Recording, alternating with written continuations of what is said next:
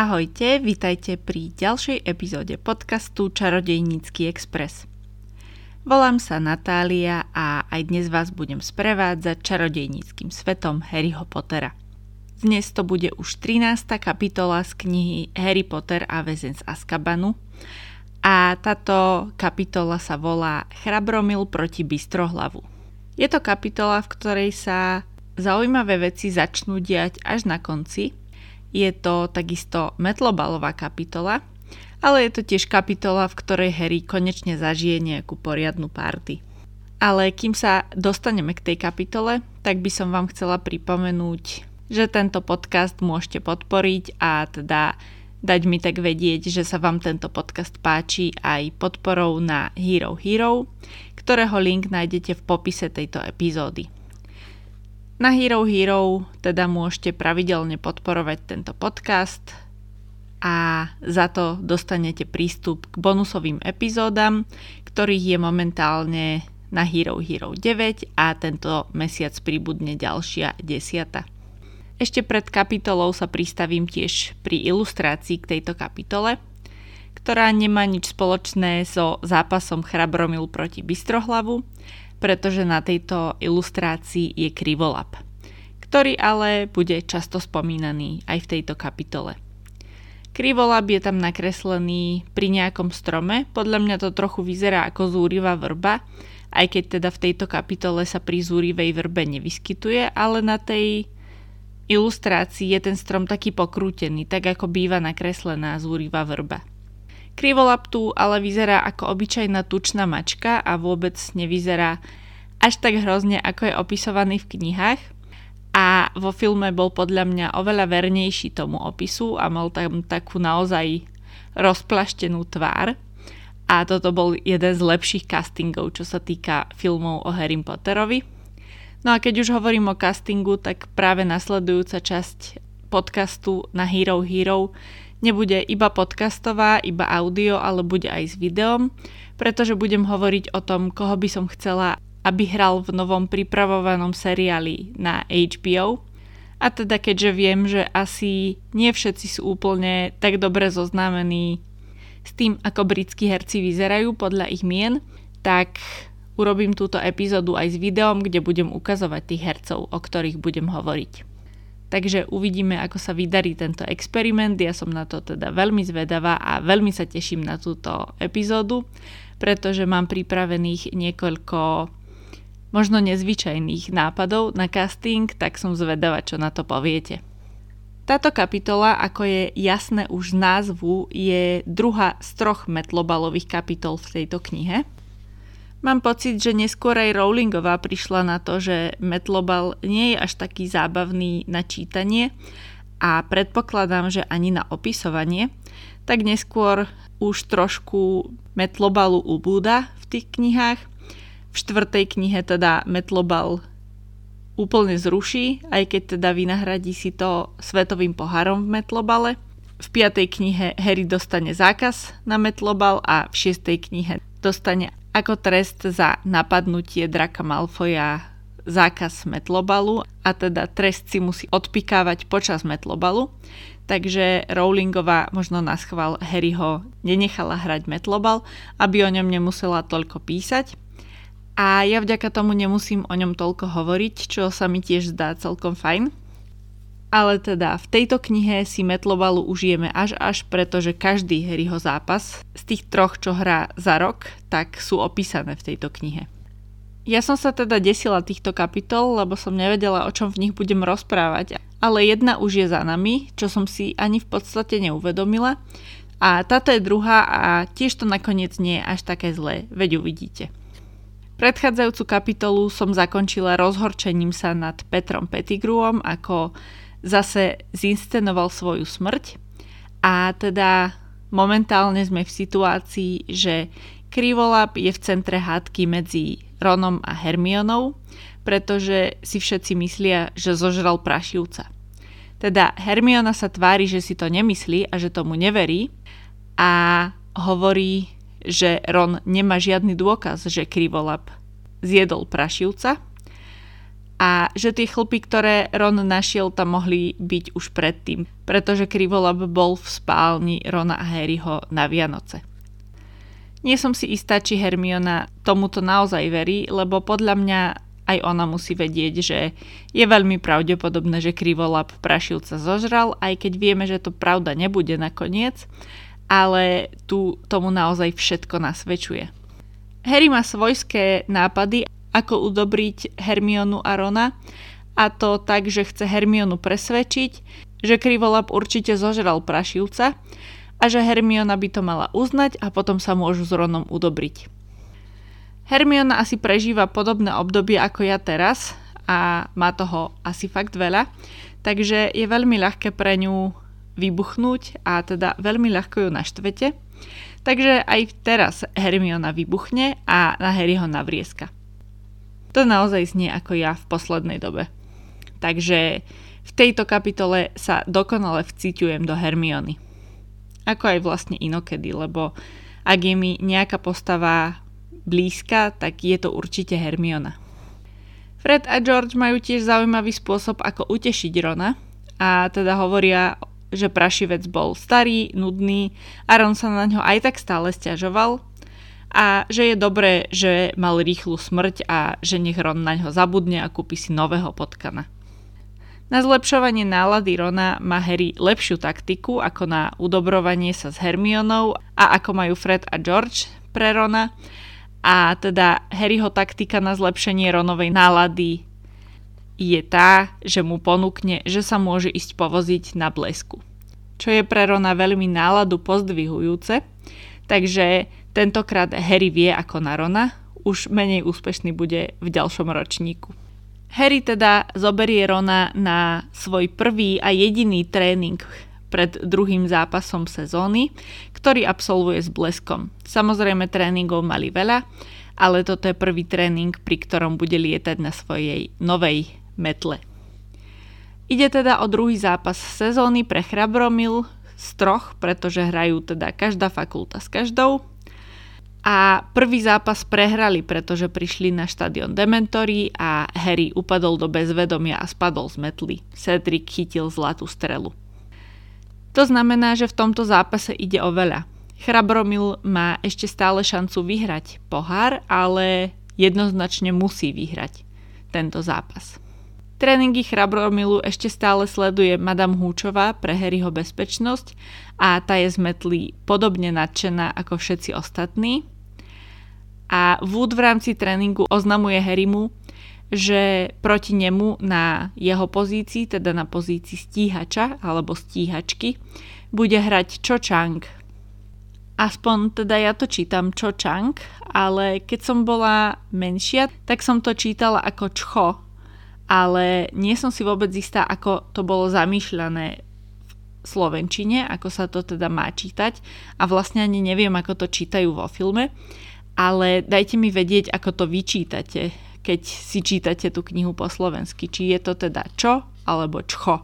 Tiež ma zaujalo, že Cho Chang je bez ová v slovenčine, čo teda pri ostatných ženských menách nie je bežné, a tiež by som chcela povedať, že J.K. Rowlingovú teda kritizujú hlavne všelijaké ľavicové a progresívne skupiny za jej transfobné výroky, ale teda keď už ju kritizujú, tak sa občas objaví aj kritika za to, že jedinú Aziatku pomenovala veľmi blízko tomu, čo by po slovensky mohlo znieť ako Tinťong, takže toto naozaj asi nebolo najlepšie pomenovanie pre jedinú azijskú postavu v celej sérii. Wood nespomenie, že Cho Changová je veľmi pekná a rozmýšľam, či je to iba Oliverové tunelové videnie, že teda sústredí sa iba na metlobal a nič iné nevidí, ale teda presne vie, akú má Cho Changová metlu, na akej lieta. A je to teda kométa 260, ale podľa mňa teda čo nie je pekná iba pre Harryho, ale musí byť objektívne pekná, keďže bola na plese so Cedricom Digorim v čase, keď bol trojčarodejníckým šampiónom, takže určite nebude len nejaká šedá myška a určite je veľmi pekná. Nie, že by som Cedrika podozrievala z povrchnosti, ale som celkom presvedčená, že so škaredou by na ples nešiel. Harry už po prvom tréningu s bleskom vie, že toto je metla, ktorá je úplne na inom leveli ako jeho predchádzajúca metla Nimbus 2000 a rozmýšľam, či tieto rôzne metly by sa dali v muklovskom športe prirovnať skôr k bicyklu alebo skôr k formuli. Skôr to bude podľa mňa bicykel, čiže čím lepší máte bicykel, tým lepšie asi zajazdíte preteky, ale stále to veľmi závisí od toho, ako bicyklujete. A myslím, že je to tak preto, že pri formuli je naozaj veľmi dôležitý aj ten výrobca, a dostávajú aj týmy ceny za to, že vyhrajú a vždy sa hovorí o tom, za aký tým jazdia tí pretekári, takže tam je veľmi jasné to, že aj to auto robí svoje. Aj keď vlastne aj pri bicykloch sú týmy, takže vlastne teraz už neviem, k čomu by som to prirovnala. Ak máte nejaký nápad, k akému športu by sa dalo toto prirovnať, že teda kto má lepšie vybavenie, tak má veľkú výhodu, tak mi dajte vedieť, lebo Šport teda nie je úplne moja silná stránka. Po ceste do hradu z tréningu Harry uvidí v tme žiariť dve oči a keď Ron zasvieti svoj prútik, tak zistí, že je to krivolap. Harry mu ale samozrejme ako prvé napadlo, že to je určite bez, pretože sa ešte stále desí toho, že keď ho uvidí znova, tak to už bude naposledy a tiež naposledy videl Besa na metlobalovom zápase, pri ktorom mu zúriva vrba dolámala metlu. Takže by sa to hodilo zase k metlobalu. Vidíme teda síce iba krivolaba, ale podľa mňa naozaj Sirius bol niekde blízko a podľa mňa okrem Madame Húčovej stráži na tréningoch Harryho aj Sirius. No a Krivolab možno práve Siriusovi niečo priniesol a čo to bolo, tak to sa dozvieme na konci tejto kapitoly. Harry je asi pred tým zápasom naozaj dosť nervózny a teda ide o veľa, pretože Harry mu na tomto naozaj záleží a robí všetko preto, aby ten zápas nepokazil. Napríklad aj to, že trénuje kúzlo Patronus s Lupinom. Takže Harry naozaj chce vyhrať a nesklamať znova svoj tým.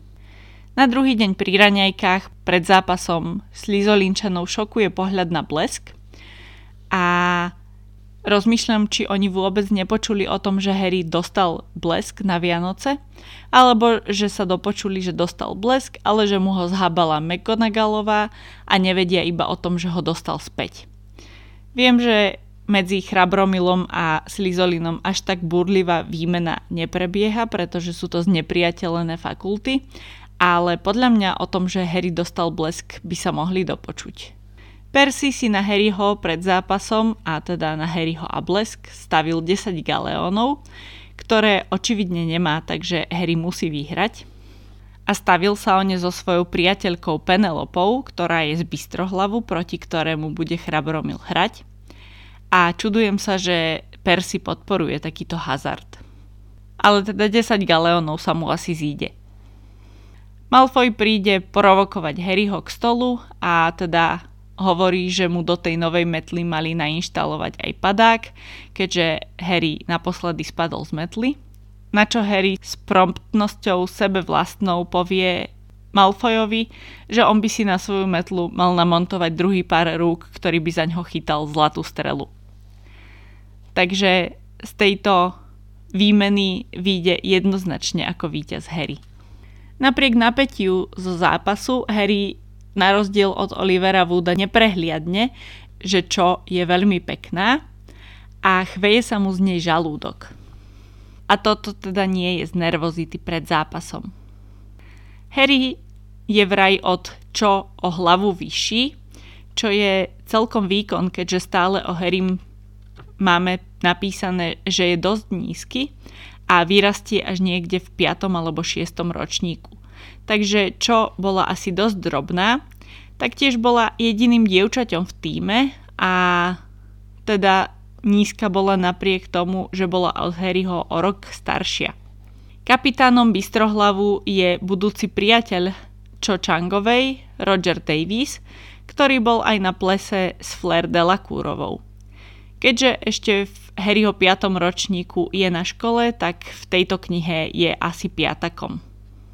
V minulom zápase kvôli počasiu nebolo počuť to najlepšie z Metlobalu a to je teda komentár Leeho Jordana. A tentokrát je jeho komentár okorenený tým, ako s láskou a obdivom rozpráva o Harryho novej metle a profesorka McGonagallová ho celý čas napomína, že nie je platený za to, aby robil blesku reklamu. Vo svojom komentári Lee Jordan porovnáva blesk s kometou 260, čo je teda metla, na ktorej jazdí Cho Changová. A asi je to celkom bežná metla, pretože síce nemáme veľa ľudí spomínaných aj s ich konkrétnymi modelmi metiel, ale túto máme spomínanú hneď trikrát a okrem Cho Changovej na nej lietal Draco Malfoy predtým ako dostal Nimbus 2001 a aj Nymfadora Tonksová. Chrabromil dominuje v tomto zápase nielen na pozícii stíhača, ale ani triafači sa nenechajú zahambiť a vyhrávajú 80-0, teda Chrabromil vyhráva 80-0. A Harry počas zápasu párkrát uvidí zlatú strelu, ale kvôli dorážačkám a vďaka šikovnosti bystrohlavských odrážačov sa mu ju nepodarí chytiť.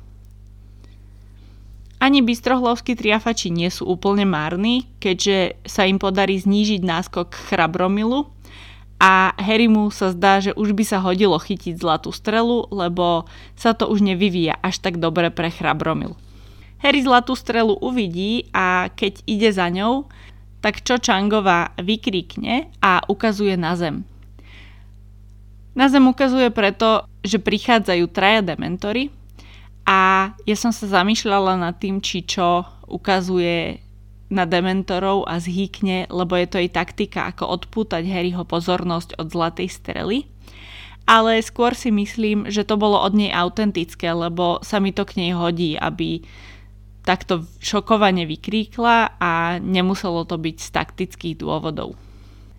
Harry napriek prítomnosti dementorov má úplne čistú myseľ a nie je zastretá dementormi a spomienkou na jeho mamu a podarí sa mu vyčarovať niečo obrovské striebristo biele.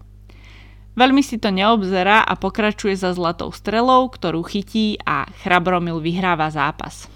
Všetci sa tešia, ako keby vyhrali metlobalový pohár, pritom je to len jeden zápas.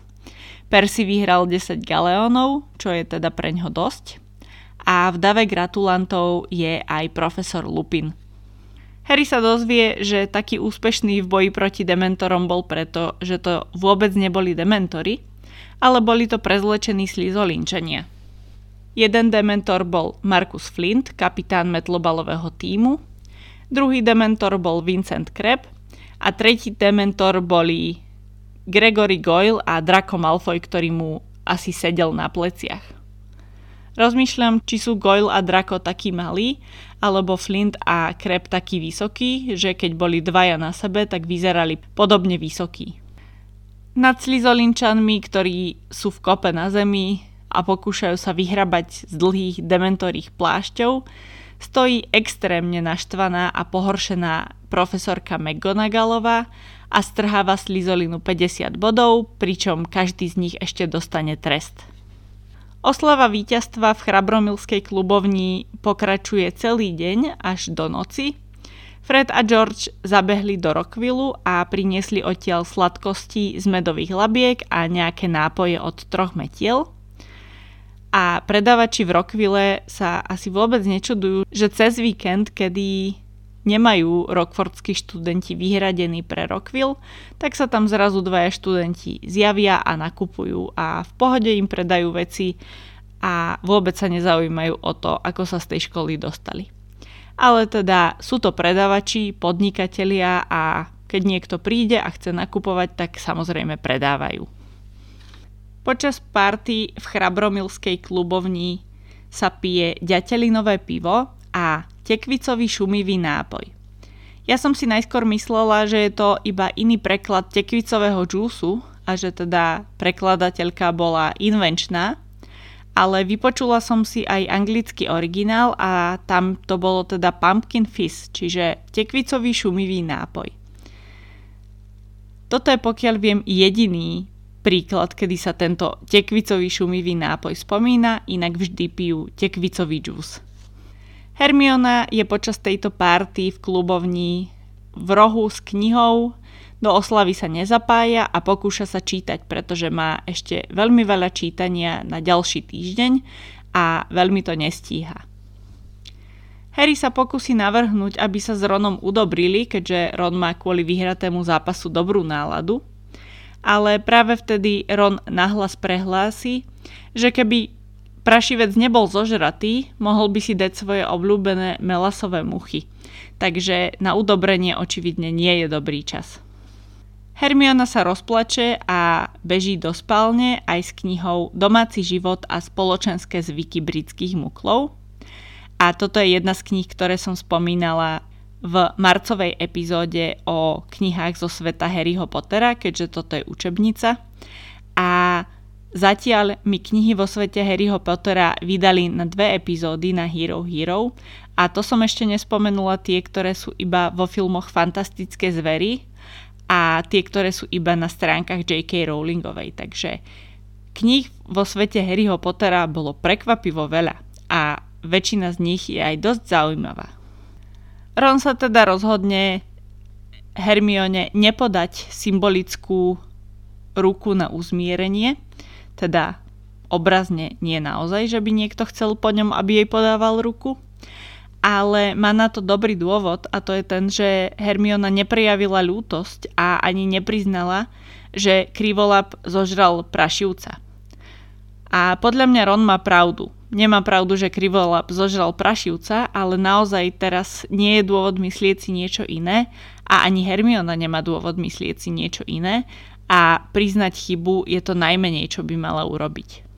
O jednej v noci oslavu rozpustí profesorka McGonagallová, ktorá teda zavelí, že už je naozaj čas ísť spať a že oslavovali už dosť. A keďže je neskoro, tak Harry hneď zaspí a sníva sa mu, že ide cez les za nejakým striebristo-bielým patronusom. A pritom počuje dupod jeho kopít, takže by to mala byť nejaká srna alebo jeleň. A je veľmi zaujímavé, že presne toto sa stane v knihe Harry Potter a Dary smrti. Harry ide cez les za patronusom, ktorým je laň.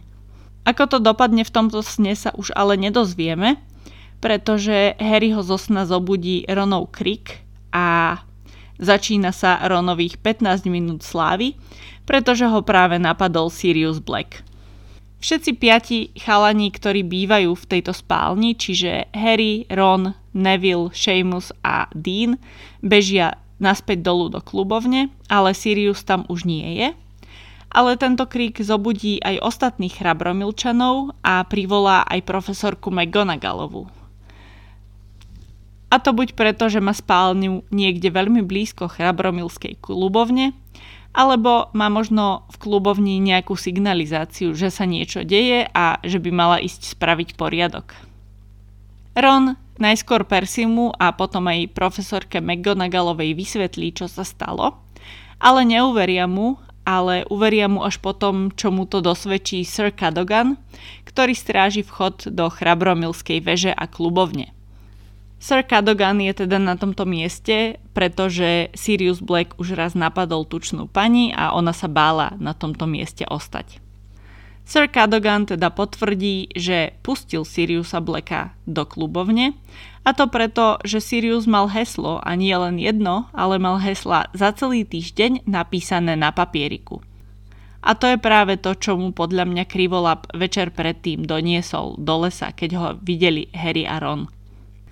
McGonagallová biela ako krieda vojde naspäť do klubovne. Biela ako krieda je podľa mňa skôr od hnevu ako od nejakého strachu. A teda spýta sa, ktorý nehorázny hlupák si napísal hesla na papierik a niekde ich stratil. Podľa mňa je teda naštvaná do biela preto, že celý rok trpia na škole dementorov, Možno oni ako učitelia majú extra prácu s nejakými extra hliadkami na chodbách a niekto urobí takúto hlúposť. Tiež je to ale dôkaz, že dementory zjavne nefungujú ako majú, keďže Sirius Black sa dostal nielen cez portrét Sera Kadogana, ale aj do školy, čo by mali práve strážiť dementory, aby sa nestalo. Nehorázným hlupákom, ktorý toto spôsobil, bol samozrejme Neville, ktorý si hesla napísal a na konci predchádzajúcej kapitoly sme mali zmienku o tom, že ich niekde stratil, ale čiastočne vieme, že je v tom nevinne, pretože tie heslá nestratil, ale priamo zo spálne mu ich ukradol Krivola. To je už ale niečo, čo sa dozvieme ešte oveľa neskôr a na tento deň a na túto kapitolu to je už všetko.